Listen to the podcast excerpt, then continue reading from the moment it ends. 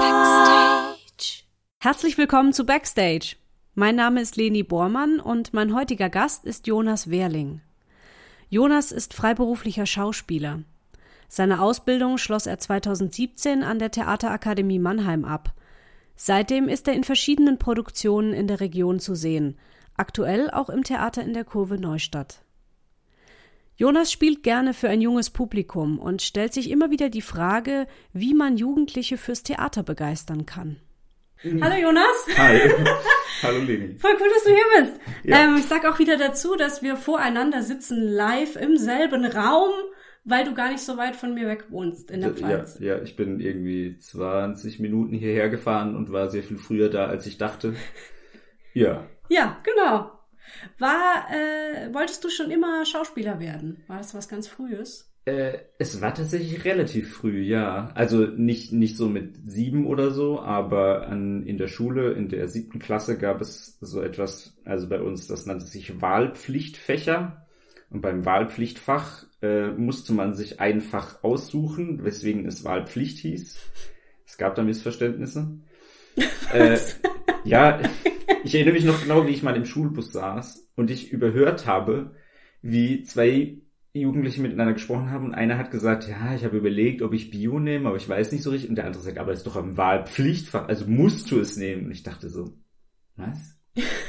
naja, egal. Ähm, ja, okay, verstehe. Unerheblich für diese Sache. Ähm, genau, also es gab Wahlpflichtfächer in der IGS Kandel, wo ich äh, zur Schule ging und ähm, eines davon war darstellendes Spiel. Das fand ich direkt spannend, interessant, weil es klang nach etwas, was Spaß macht, mhm. im Gegensatz zu so ziemlich allem anderen. Für mich. Und äh, das habe ich dann genommen. Und das habe ich dann gemacht, so zwei, drei Jahre lang. Und irgendwann im Laufe dieser Zeit habe ich dann gedacht, es gab so diesen Moment, wo ich realisiert habe, ach so, Menschen machen das als Beruf. Ah. Die verdienen damit ihr Geld. Das ist ja geil. Mhm. Das will ich auch. Und da, da kam dann so dieser Gedanke, wo ich gedacht habe, ja, wenn man das beruflich machen kann, dann will ich das mal machen. Und hast du dann die Schauspielschulenrunde gemacht, so diese übliche, dass man dann erstmal sich überall bewirbt? Mm, geht so. Äh, es war so, ich habe geguckt, welches die am nächsten gelegene Schauspielschule und das war die Theaterakademie Mannheim. Und dann hat die Theaterakademie Mannheim eine Art Workshop angeboten. Das hieß damals die drei tollen Tage. Und da bin ich hin und das war so ein Schnuppertag und am Ende dieser Zeit konnte man auch ein Stück anschauen. Und das hat mich alles sehr fasziniert. Es war auch total überfordernd, aber gleichzeitig war es so ein Gefühl von, ja, das fühlt sich richtig an. Mhm. Das fühlt sich gut an. Und ich habe zwar noch geschaut nach staatlichen Schauspielschulen, aber die waren entweder alle sehr viel weiter weg, so dass ich nicht pendeln konnte von daheim aus. Also du wolltest nicht weg, das war für dich keine Option quasi. Ich glaube, das hätte finanziell einfach nicht ah, hin, ja. hingelangt. Mhm. Also ich habe BAföG gekriegt und das BAföG hat gereicht, um die Schule zu bezahlen. Mhm. Aber für alles andere hätte das nicht mhm. gereicht. Und klar, ich hätte dann jobben können nebenher, aber ich glaube, das hätte einen negativen Einfluss auf meine Lernfähigkeit gehabt. mhm. Also, es war schon gut so und ich glaube auch, also die Theaterakademie Mannheim, es gibt Menschen, die sagen so, äh, ich weiß nicht so richtig und es ist alles ein bisschen sehr locker und man muss selber sehr, sehr viel machen. Ähm, aber ich glaube, da, gerade das war für mich irgendwie gut. Mhm. So, ich meine, ich arbeite jetzt als selbstständiger Schauspieler und ich habe das Gefühl, gerade dieses, du musst es selber auch ein bisschen wollen, um durchzukommen. Gerade das war ganz gut, dass ich das da mitgenommen habe. Also das wurde dir da auch mitgegeben, dass du selber arbeiten musst an dir. Äh, ja. Mhm. Und ich meine, ich glaube, das ist eine sehr sinnvolle Sache, wenn du als Schauspieler das mitkriegst, dass die Schule dir nicht alles quasi so vor, vor die Füße mhm. schmeißt, mhm. sondern das klar, vor allem als selbstständiger Schauspieler musst du ja was schaffen. Mhm. Musst du ja selber auf Ideen kommen, was du machen willst. Musst du ja selber dir was arbeiten. Und auch selber, wir waren ja auch selber äh, dafür zuständig, dass die Schule so auf Vordermann war und dass alles organisatorisch einigermaßen geklappt hat und so weiter. Und ich glaube, das war gut. Mhm. Ich glaube, das war wirklich gut. Ist sehr spannend, was du erzählst, weil ich war ja auch auf der Theaterakademie Mannheim, mhm. ein paar Jahre vor dir. Ja. Ich bin ein bisschen älter als du, aber ich bin auch wirklich direkt nach dem Abitur im selben Jahr, ich glaube drei Monate nach dem Abi direkt auch schon dorthin. Deswegen bist du ein gutes Stück nach mir erst auf die TAM gegangen. Ja. Deswegen kann es sein, dass ich äh, DozentInnen hatte, die du überhaupt nicht kennst und so. Sage ich immer gern alles vorweg, weil es kann sein, dass das, was ich erzähle, einfach heute überhaupt nicht mehr aktuell ist. Aber ich habe keine guten Erfahrungen dort gemacht. Und ich wurde dort super glatt gebügelt ähm, in, in so eine Form gepresst nämlich in die Form der großen Theaterschauspielerin. Hm. Was anderes gab es nicht. also ich, mir war halt schon früh klar, ich will noch mehr machen, außer auf der Bühne stehen. Ich will wahrscheinlich eher in die freie Szene. Ich will auch Stücke schreiben. Ich würde gerne mal inszenieren. Ich würde irgendwie alles mal ausprobieren. Und das wurde doch sehr schnell sehr weggedrückt. Ah. Und äh, es sollte alles hingehen hinzu, was machst du, wenn du dich an der großen Bühne bewirbst, ja? Und okay. dann ging es auch sehr viel ums Bodyshaming. Also es wurden eigentlich allen Studentinnen wurde gesagt, sie müssen abnehmen, völlig egal, wie sie aussehen. Mhm weil sie müssen ja in eine bestimmte Form passen. Also mir sind Dinge im Nachhinein dann klar geworden, was da so passiert ist. Ich war halt damals auch, weiß ich nicht, 19, als ich angefangen habe, super jung hm. und hatte irgendwie das Gefühl, ja natürlich, die wissen bestimmt, wovon sie reden und inzwischen denke ich, oi, oi, oi, da ist ja einiges schiefgegangen. Und ähm, ja, also ein krasser Leistungsdruck und ein krasses Vergleichen und auch die DozentInnen haben uns untereinander verglichen. Ah, der ist besser, der macht das besser. Wow. Also es für mich war es eine ganz, ganz, ganz, ganz schwierige Zeit. Wobei ich natürlich sehr, sehr viel mitgenommen habe trotzdem. Ich habe dann auch versucht, einfach so viel Technik und so wie möglich mitzunehmen, was ich natürlich heute auch noch brauchen kann. Aber wenn du jetzt beschreibst, du hast sogar M Möglichkeiten mitgenommen, wie du in die freie Szene kommst, das ist echt völlig anders als bei mir. die freie Szene gab es damals nicht. So. Mm. Ja. Ja, ich glaube, es hat sich viel verändert seit deiner Zeit mm. an der Schule, weil ähm, also so ein paar Sachen, die du angesprochen hast, waren immer noch Thema. Auch ich erinnere mich, dass es Bodyshaming durchaus noch gab und mhm. dass Menschen gesagt haben, sie hätten Dinge erzählt bekommen, wo ich also als ich es gehört habe, gedacht habe, what the fuck? Hast du ein Beispiel? Ich glaube, man äh, kann sich das nämlich nicht vorstellen, wenn man nicht dort war. Na, einfach eine Schauspielkollegin, Freundin von mir, die mir erzählt hat, ja, die haben mir gesagt, ich bin zu dick und ich dachte mir so, diese Person ist, glaube ich, dünner als ich. Und ich war schon sehr dünn. Mm. Ich war untergewichtig. Mm. Und ich habe gedacht, das geht gar mm. nicht. Das geht wirklich gar nicht. Aber gleichzeitig hatte ich auch das Gefühl, es verändert sich was, während ich auf dieser Schule bin. Also vor allem nach meinem Abschluss hatte ich das Gefühl, dass es eine viel angenehmere Atmosphäre allgemein geworden ist, -hmm. nachdem ich nicht mehr auf dieser Schule war. Das wird mir äh, mal zu denken. Ja, wahrscheinlich hast du recht. Nein, ich glaube, ich glaube, mit unserem Semester und den Semestern, die nach uns kamen, ist so ein bisschen eine Veränderung eingetreten, weil es halt auch viel Konflikt gab. Ein Konflikt, der für mich vollkommen unnötig war, weil es Menschen gab, die sich ungerecht behandelt gefühlt haben, zu Recht. Mhm.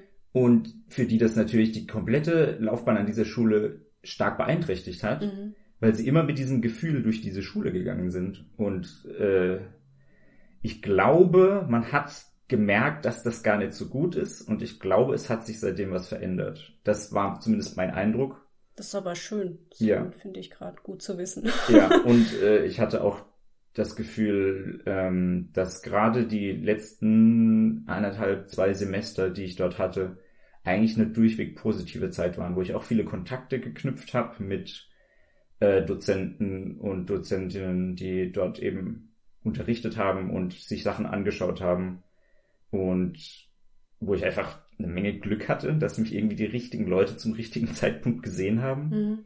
und mit mir gearbeitet haben. Ja.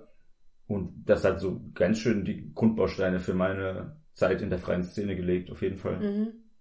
War für dich denn dann auch früh klar, du willst in die freie Szene oder hattest du noch oder hast du noch den Traum von einem Festengagement irgendwo? Das ist so eine sehr gute Frage. Weil ein Festengagement ist zum einen verbunden mit, äh, man muss halt dorthin, wo das Haus ist. Ja.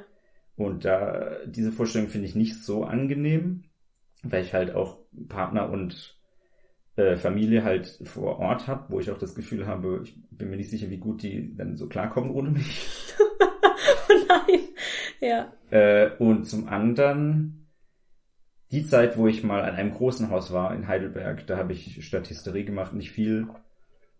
Die war zwar angenehm, aber es hatte auch viel mehr dieses Gefühl von, ja, das ist halt unsere Arbeit, da gehen wir jetzt halt jeden Tag hin und wir machen das halt und der Umgang äh, von der Regie und so war viel weniger wertschätzend als das, was ich in der freien Szene kennengelernt habe. Mhm. Was ich denke normal ist oder fürchte ja. normal ist. Mhm. Und keine Ahnung, das hat mich ein bisschen abgeschreckt. Mhm. So. Wie hast du, du, du hast ja deinen Abschluss gemacht, 2017, glaube ich. Mhm. Und was hast du dann gemacht quasi? Also hast du dich dann an mehreren Theatern für Rollen beworben oder hast, hattest du dann schon Beziehungen zu, ich kann auch nicht reden, zu diversen Theaterhäusern? Äh, ich hatte ein scheiß Glück. das ist auch schön. mein Abschlussstück, ähm, Auerhaus, hatte die Inka Neubert vom Theater aus G7 gesehen und ähm, hatte da schon was im Kopf, wo sie Schauspieler sucht. Und ähm, das war eine Co-Produktion mit dem Theater Follow the Rabbit und von Follow the Rabbit äh, ist dann der Martin Brachvogel nach Mannheim gekommen und ich wurde dann eingeladen zu einem ähm, Casting quasi, wie sagt man bei Vorsprechen. Theater? Vorsprechen, mhm. genau. und ähm, das war ein super geiles Stück von Sergei Gössner, Mongos, das heißt mittlerweile äh, irreparabel. Ähm, und ich habe da vorgesprochen und es lief super gut und der Martin hat gemeint, ja, wir würden gerne mit dir zusammenarbeiten und mein Kollege war auch toll, der Nuri, und wir haben dann äh, irgendwann im April angefangen mit Proben. Also die, das Vorsprechen war im Dezember und ich habe die Zeit bis dahin, also ich glaube, es war im Dezember. Ich könnte mich irren. Äh, bis dahin habe ich dann kurz mal bei einem Callcenter gearbeitet das war nicht gut, aber es war etwas, was ich tun musste zu Hab dem ich Zeitpunkt. auch mal gemacht, ja, ja, ja, ja, ist es halt.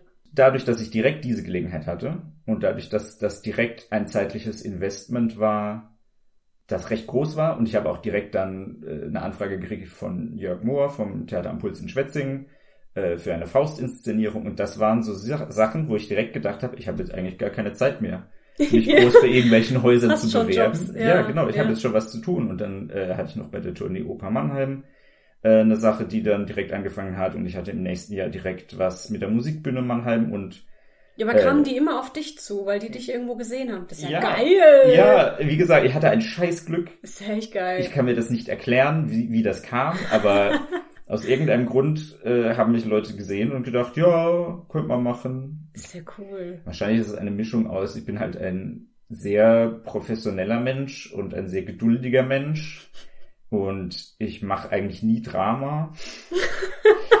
und ich weiß, dass es Menschen gibt, die das tun. Ja. Und ich glaube, meine Leistung ist auch ganz okay und gleichzeitig waren da halt ganz viele Kontakte und Verknüpfungen, ne, weil, also die Tournee Oper Mannheim, darauf kam ich über den Jörg Mohr, weil da eben gerade mal jemand zu Besuch war, der für die Tournee Oper arbeitet und mit dem habe ich mich kurz unterhalten. Der hat gemeint, ja klar, wir suchen Schauspieler. Da habe ich mich da beworben.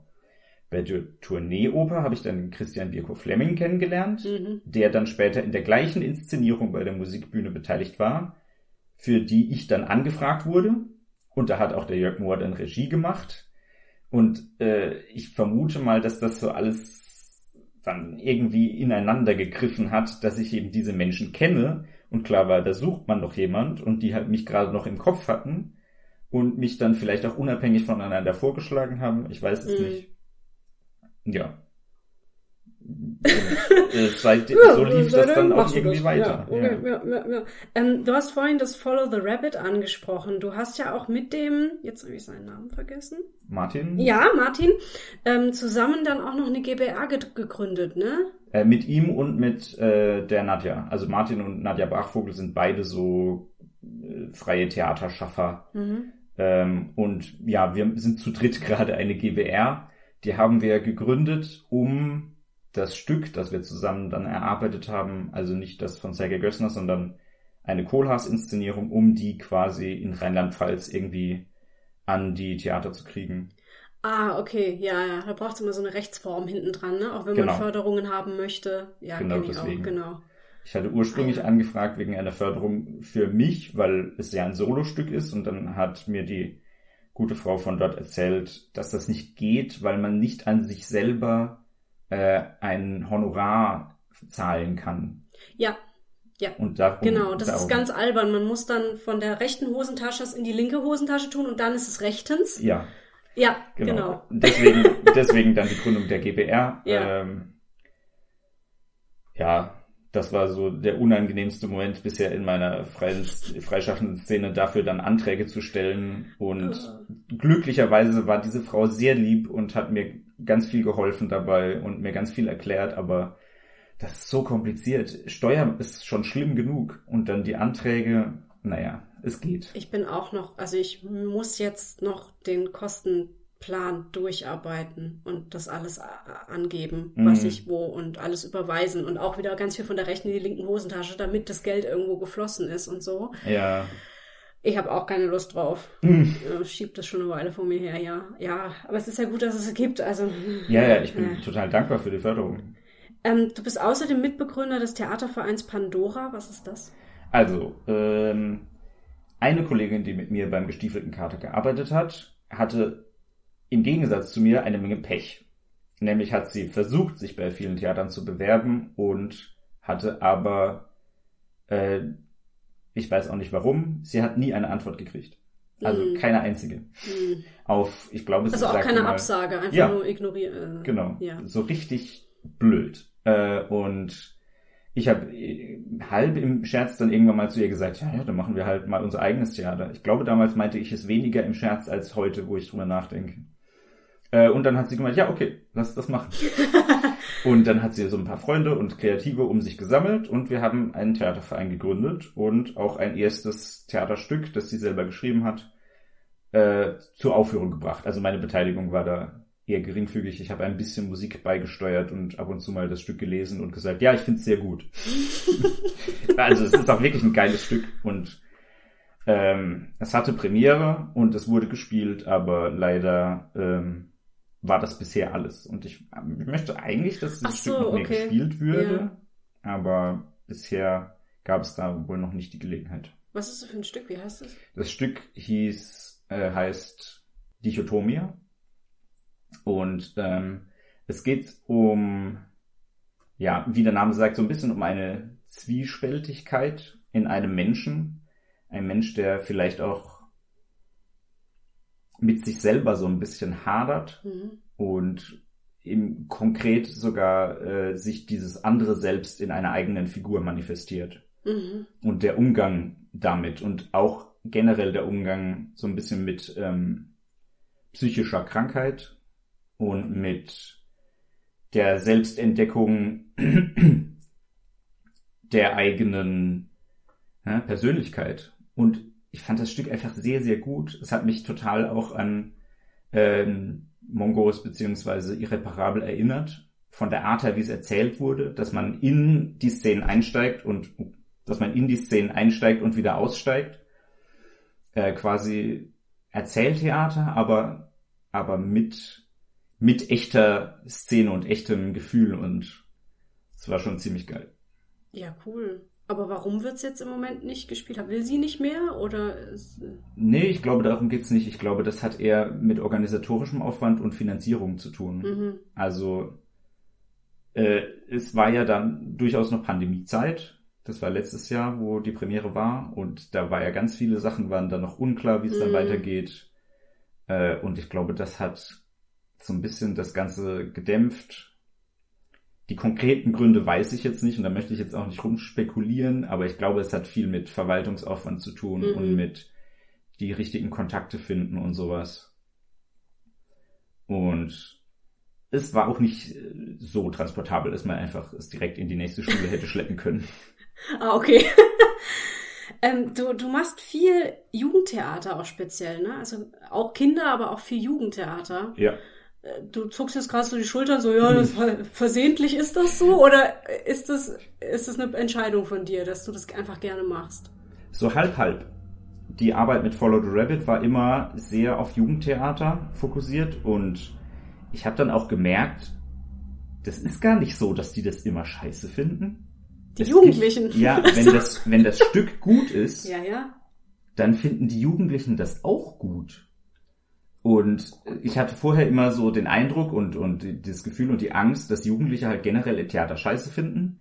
oder zumindest kein Interesse daran haben. Und das war ein Eindruck, den ich auch in meiner Jugendzeit durchaus geteilt habe. So, ich hatte immer gedacht, naja, Theater. interessiert mich nicht, ja. Mhm. Selber spielen, ja, aber sich's angucken, ich weiß nicht. Und ich glaube, das hat damit zu tun, dass viele Jugendlichen so die Möglichkeiten von Theater so gar nicht richtig kennen, dass sie gar nicht wissen, dass Theater tatsächlich Menschen berühren kann auf eine Art und Weise, die Musik und Fernseh und Film nicht können. Und ich habe mir gedacht, eigentlich ist das doch mal ein Versuch wert, zu versuchen, Jugendliche zu erreichen, speziell mit Theater. Und auch Kohlhaas, äh, was jetzt mein zweites Stück mit Follow the Rabbit ist, beziehungsweise hier in Deutschland mit der GWR, ist ja auch als Jugendtheaterstück entstanden mhm. und hat durchaus wichtige Aussagen das wäre jetzt auch noch eine Frage von mir gewesen. Was sind denn, was sind denn Themen, die Jugendliche beschäftigen? fragt jetzt die alte Frau hier. ich glaube, da geht ganz viel auch über Unbewusstes. Also als Jugendliche reflektiert man ja nicht so viel über das, was man macht, glaube ich. Also ich habe das zumindest nicht getan. Mhm. Und ganz viele Prozesse laufen da, glaube ich, unterbewusst ab. Ähm, bei Kohlhaas speziell ging es halt um Radikalisierungsprozesse. Darum, dass man emotional manipuliert wird und für Sachen gewonnen wird und dann auch eine, eine unglaubliche Treue und eine extremistische Ansicht zu Dingen entsteht, die mit dir selber eigentlich gar nicht so viel zu tun haben, nur weil du natürlich etwas suchst, eine mhm. Anbindung und einen Halt, eine emotionale, äh, ja, was Emotionales, was dich festhalten kann und was dir Unterstützung gibt und etwas, woran du glauben kannst. Damit haben wir uns in Kohlhaas beschäftigt und ein ähnliches, aber nicht ganz so in die Richtung gehendes Thema ist bei Irreparabel gewesen, dass es halt um Menschen geht, die mit einer neuen Lebenssituation klarkommen müssen, weil sich ihr Leben halt verändert hat. Und mit der richtigen Finesse hat der Sergei Gössner es einfach geschafft, ein Stück zu schreiben, das, wie ich live gemerkt habe, Jugendliche wirklich berühren kann wo sie sich wirklich öffnen können für eben solche Themen wie, wer bin ich eigentlich? Wo will ich eigentlich hin? Äh, wie gehe ich mit meinen eigenen Gefühlen um? Äh, warum verhalte ich mich manchmal wie der letzte Depp? Warum mache ich Witze über, über Sexualität? Warum muss ich manchmal so unglaublich krass drauf sein? Oder gewalttätig sein? Ich glaube, das sind schon Sachen, die Jugendliche beschäftigen. Eben das, warum bin ich so, wie ich bin? Mhm. Und wo will ich eigentlich hin? Und auf der oberflächlichen Ebene würde ich sagen, heutzutage erstaunlicherweise viel Politisches. Ja, erstaunlich, gell? Ja, ja, ja in meiner Jugend war Politik absolut kein Thema. Null, für ja. mich auch nicht. Mhm. Also das Politischste, was in meiner Jugend war, war die Musik, die ich gehört habe, weil sie halt ab und zu mal ein bisschen linksgerichtet mhm. mit Death Metal gemacht haben. ja, äh, oberflächlich, was Jugendliche beschäftigt, ein bisschen Politik und Umwelt, Geschichten, aber ganz viel, glaube ich, einfach Popkultur, ne? Äh, Videospiele und Medien, ganz viel, was auch in Social Media unterwegs ist. Und, äh, naja, schätze auch tatsächlich viel, was, ähm, wie drücke ich das jetzt am besten aus?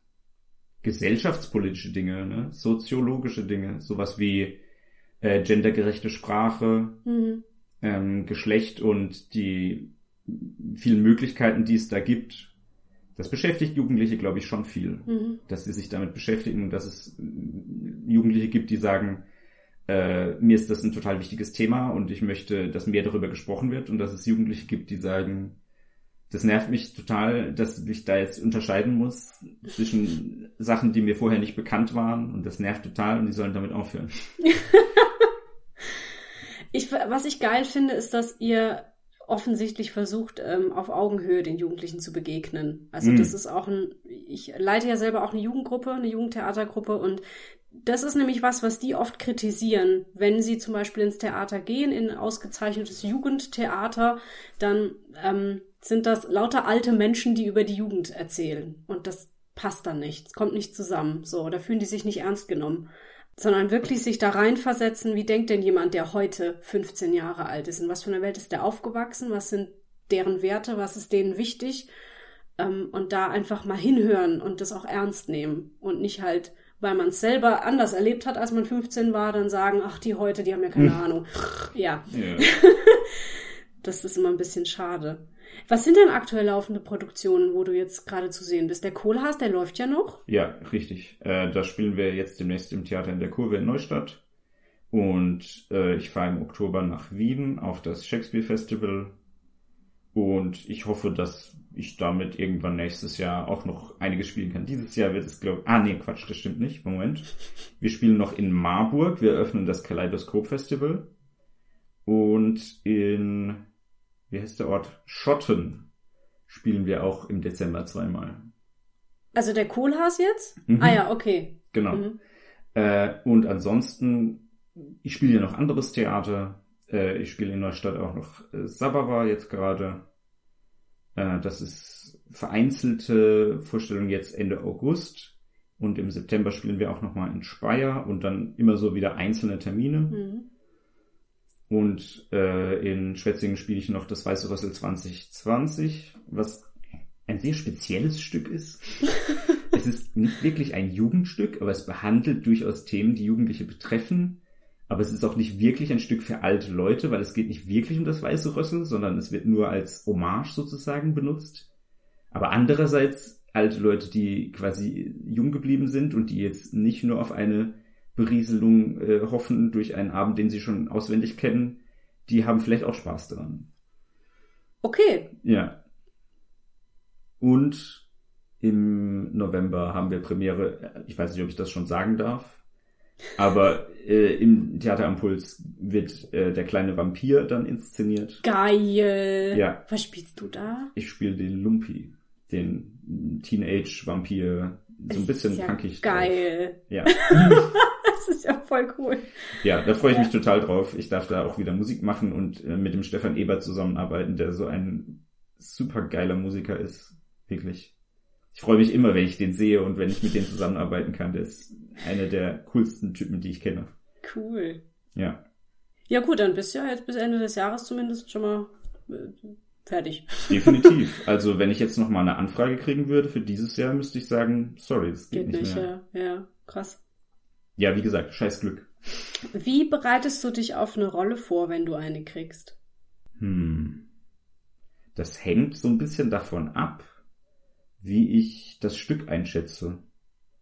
Also in den allermeisten Fällen gehe ich relativ naturalistisch ran. Also ich lese das Stück, ich stelle mir vor, was das für ein Typ ist, was das für eine Figur ist.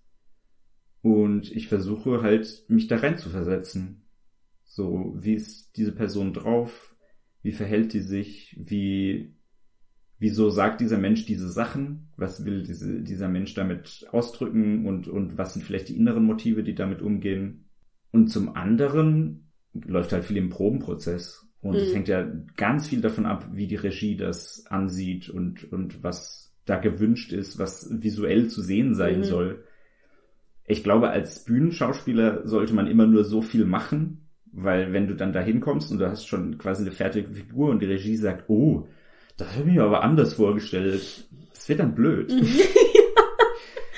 Ja, ja, flexibel bleiben halt- halt, ja. Ja. Mhm. Und also meistens sagen einem die Regisseure ja vorher, was, äh, was in etwa der Gedanke bei der Figur ist. Also der Jörg hat mir jetzt ja schon gesagt, soll ein bisschen ein Punk sein und soll den Kindern so ein bisschen Angst einjagen, so ein bisschen unnahbar vielleicht auch, ein bisschen fies und vielleicht auch ein bisschen emotional äh, unkontrolliert.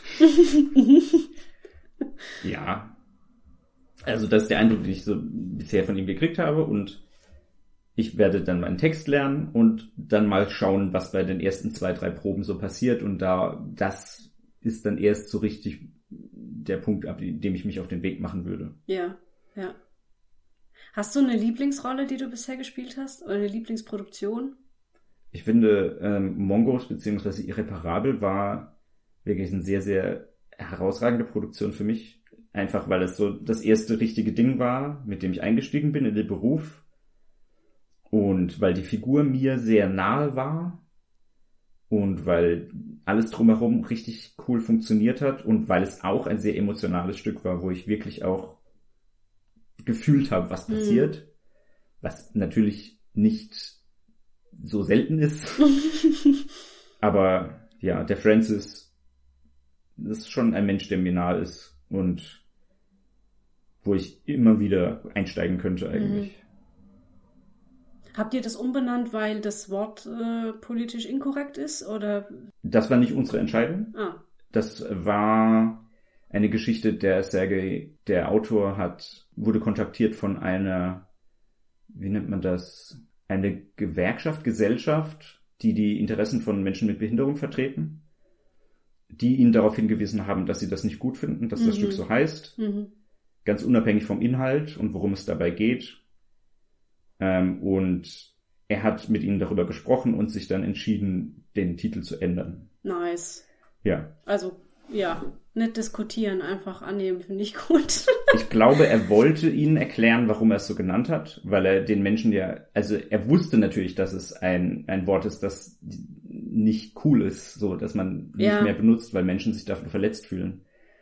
Er hat, äh, es gab natürlich einen Grund, warum er das so benannt hat. Äh, die Namensänderung, ich hätte mir gewünscht, dass er einen anderen Namen nimmt. Ich wüsste jetzt nicht welchen, aber der ursprüngliche Name war halt sehr nahe bei einer Art von Jugendszene, die ich auch kannte, dass man dieses Wort halt als Schimpfwort benutzt, auch wenn man weiß, dass es dumm ist. Mhm. Ich habe es zwar nicht getan, aber es ist eine Sache, die Jugendliche generell getan haben. Mhm.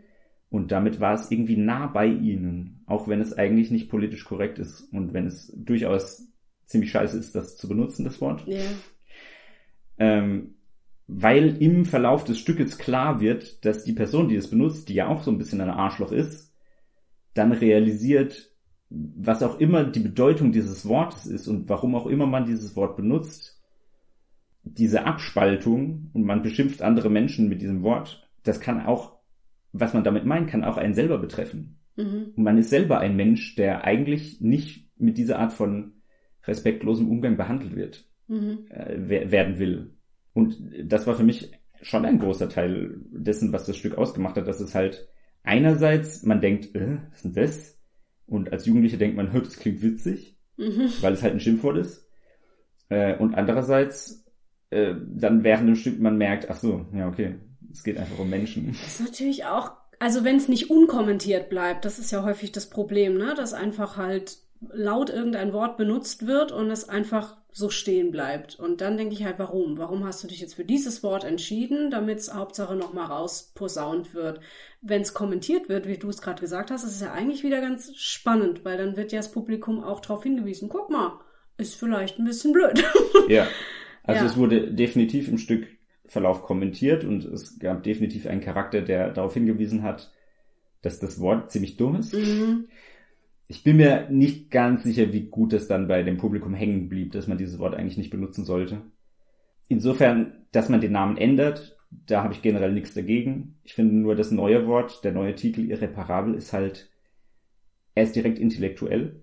Ja. Das Wort irreparabel ist direkt intellektuell und hat direkt, glaube ich, so eine Hürde Mhm. für Jugendliche. Die hören das Wort und denken sich, da kann ich mir nichts drunter Ja, vorstellen. genau, es ist ein Das macht keinen. Spaß. Ja, so, ja. was, was soll das heißen?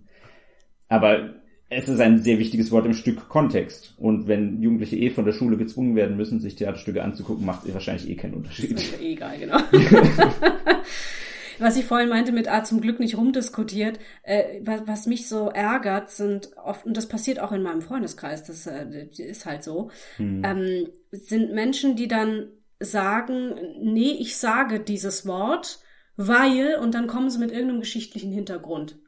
Der vielleicht auch korrekt sein mag. Vielleicht hat man vor 300 Jahren dieses Wort noch in einem anderen Zusammenhang benutzt. Da sind wir aber erstens nicht mehr. Es ist seitdem viel passiert. Zweitens, es betrifft dich auch nicht. Das heißt, du Mhm. kannst es emotional überhaupt nicht nachvollziehen. ja.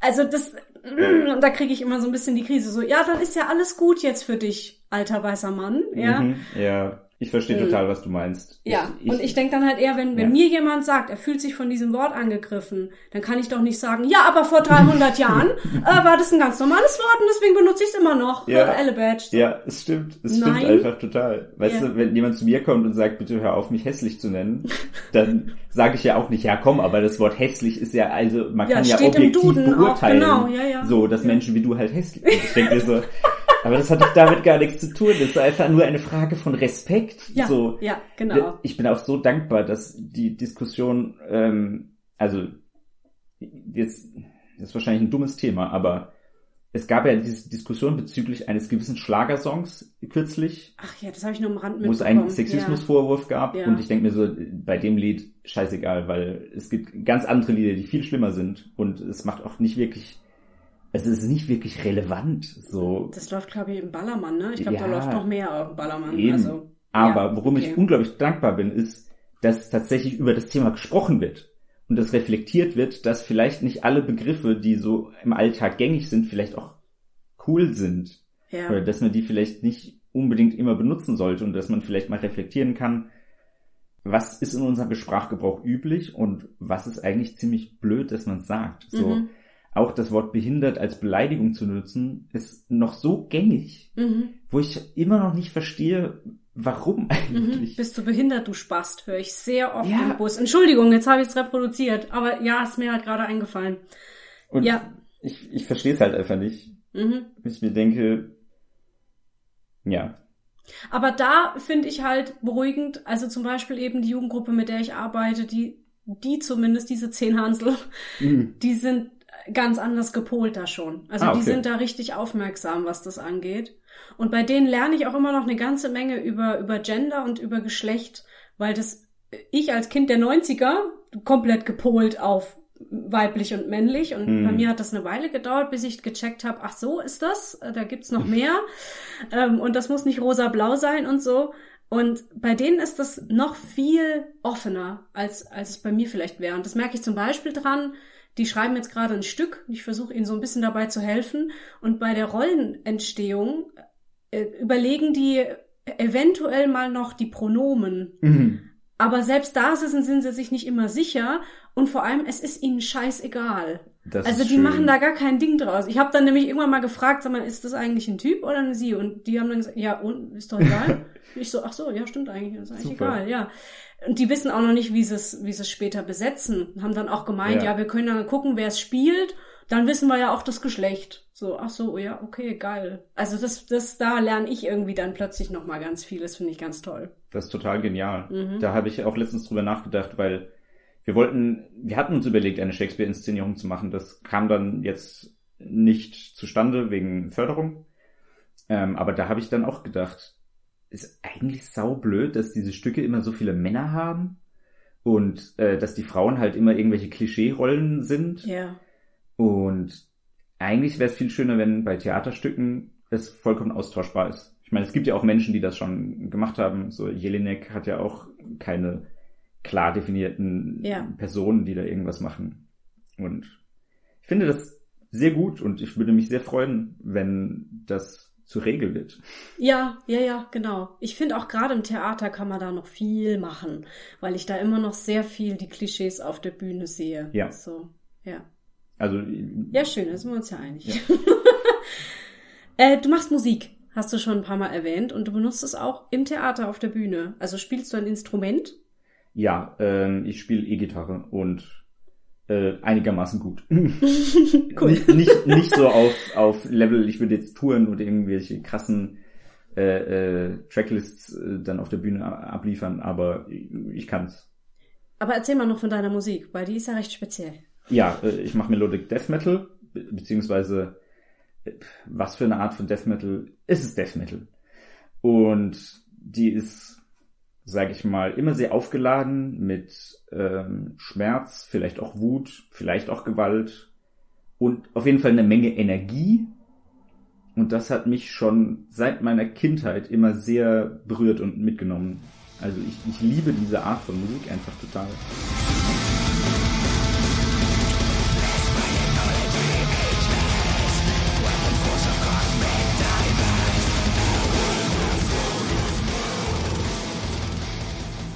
Bin sehr froh, dass ich die Möglichkeit und die Zeit habe, selber diese Art von Musik zu machen und tatsächlich jetzt auch im professionellen Kontext zu nutzen für Kohlhaas. Das, ich finde das immer noch total geil. äh, in der Zeit, wo wir Kohlhaas erarbeitet haben, habe ich nebenher auch so äh, Lieder geschrieben für ein Album und ich habe mittlerweile tatsächlich zwei Alben veröffentlicht. Äh, und ich bin sehr glücklich damit, dass ich das machen konnte, auch wenn äh, es jetzt irgendwie keinen Erfolg damit gibt. So, es interessiert halt keine Sau, aber es macht nichts. Aber das ist auch von dir jetzt mehr als Hobby. Also du, Ja. du willst damit jetzt auch nicht groß rauskommen erstmal. Nö. Also ja, es ist quasi ein teures Hobby. Ich habe ein bisschen Geld rein investiert, um das Ding fertig zu machen. Also, hm. Und jetzt ist es veröffentlicht und das ist schön. Wo, wo gibt's das Album? Äh, man kann es auf Bandcamp kriegen äh, und man kann es auch streamen, so auf den gängigen äh, Plattformen. Ich glaube, auf YouTube bist du auch, gell? Ja, ja, genau. Ja. Ja, ich verlinke das mal. Ja, Hier. gerne. Das ist echt cool. Äh, ja, äh, weil da muss ich jetzt auch kurz reinhauen, wie lustig ich das fand, als ich das erfahren habe, dass du Death Metal machst. Weil als ich dies erste Mal gesehen habe, hätte ich dir das jetzt nicht zugetraut. ja das, das ist.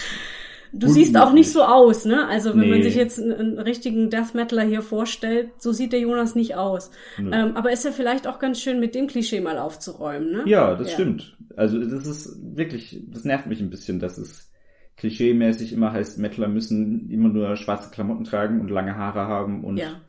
äh, böse reinschauen und äh, sind sowieso misanthropisch drauf und so weiter und so fort. Das, Ja, ganz viel weinen, ja. ja. Aber hattest du auch Live-Auftritte außer Theater? Also wirklich nur Musik? Hast du mal Nein. Konzerte gegeben? Nee. nein, nein. Äh, dafür fehlt mir die Band und auch die Zeit, um das alles richtig zu proben. Mhm. Ich würde gerne, es gibt auch so Ansätze mit einem Freund von mir, wo wir so ein paar Lieder gespielt haben, äh, aber ich weiß nicht, vielleicht wird es mal was, vielleicht auch nicht, weiß ich nicht. Lass ich offen. Ich grüße mal hier noch die Elena, die mal hier im Podcast war, Oh, gerne. von der du eine äh, Vocal Coaching Stunde genommen hast, ne? Zwei mittlerweile. Zwei sogar. Ja. Ist ja geil, ja. Weil die dir das Growling, Growling, wie heißt das Zeug, beigebracht hat? Oder Also- zumindest verfeinert mit Ja, dir, ne? genau, Mhm. verfeinert ist, ist die richtige Ausdrucksweise. Ich habe mir das vor irgendwie zehn Jahren mit 18 oder so dann selber beigebracht, aber ich hatte nie einen Menschen, der sich wirklich damit auskennt, der mir dann sagen konnte, schau mal, dieses Gefühl und diese Art von Spannung ist, was dann im Idealfall bei dir zu spüren ist, denn das ist das ökonomischste und das ist am besten für die Stimme und so weiter. Und also in den zwei Stunden habe ich eine Menge gelernt. Mhm. Und ich bin da total dankbar drum, dass ich sie quasi über dich kennengelernt habe. Ja, das finde ich total geil. Und du setzt das ja auch zum Beispiel in Sababa ein. Wenn Mhm. du den toten Kopf aufziehst, dann sprichst du ja, Ja. anders, sagen wir mal. Ja, genau. Ja, und dass du das dann halt auch einfach durchhältst einen ganzen Abend und danach noch Stimme hast. Ne? Darum geht's ja. Ja, ich bin recht erstaunt, wie gut das geht, aber Mhm. es ist wirklich kein Problem. Ja, geil. Ja. Cool. Ja, hast du sonst noch irgendwie äh, Projekte, Pläne, Ziele ähm, mit Schauspiel, mit Musik, sonst irgendwas? Haben wir was vergessen? Willst du noch jemanden grüßen? äh, gerne alle, die zuhören und die mich kennen. Hallo, ich weiß nicht, wer ihr seid, aber Hallo, ich freue mich sehr. ähm, Ja, also man kann dir auch folgen Mhm. auf äh, Instagram. Mhm, mhm. Hast du Facebook? ich habe Facebook, ich nutze es selten, aber ich habe es, ja. Okay, und eine Webseite gibt's auch. Da stehen Ja. auch aktuelle Aufführungstermine von dir drin. Das ist richtig. Mhm. Ich aktualisiere sie so alle Vierteljahr mal. Also es kann sein, dass so ein paar veraltete Sachen noch drinstehen, aber ich versuche es auf den neuesten Stand zu halten. Keine Ahnung. Für die Zukunft, ich wünsche mir, dass wir mit Pandora. Oh, du bist schon, okay, du bist schon bei der letzten Frage, weil meine letzte Frage ist immer, was Ach so. wünschst du dir? Achso, ups. Fang ruhig an, ist gut. äh, ich wünsche mir, dass wir mit Pandora noch viel erreichen können, dass wir ein Theater schaffen können, das vielleicht tatsächlich jüngere Menschen auch äh, erreicht. Und ich wünsche mir, dass äh, Menschen allgemein Theater nicht vergessen als eine Kunstform. Ich habe das Gefühl, das Publikum ist immer alt. Mhm. Und ich hoffe einfach, dass wir es irgendwie hinkriegen, da noch diesen Bogen zu kriegen und dass wir Menschen berühren können und erreichen können, die so unter, unter 40 sind. Ja, wo bestimmt das reinspielt, was wir vorhin gesagt haben, dann muss man halt auch überlegen, wie erreicht man die denn? Ja, genau. Halt nicht immer wieder, immer wieder den zerbrochenen Krug spielen, sondern dann halt mal Mhm. überlegen, ob es nicht auch mal anders geht, ja. Ja, Sehr spannend, voll cool. Vielen Dank, Jonas. sehr gern. Das war Backstage Folge 111. Vielen herzlichen Dank euch fürs Zuhören. Wenn ihr mehr über Jonas wissen wollt, schaut gerne mal in die Show Notes. Außerdem stehen da alle Links zum Backstage Podcast und wie ihr dieses Projekt finanziell unterstützen könnt, falls ihr das möchtet. Ich freue mich aber auch immer sehr, wenn ihr in den sozialen Medien mal vorbeischaut, auf Instagram, Twitter, Facebook und da ein Herzchen hinterlasst oder gerne auch Feedback. Ich bin immer gespannt auf eure Meinung. Dann bis bald. Tschüss.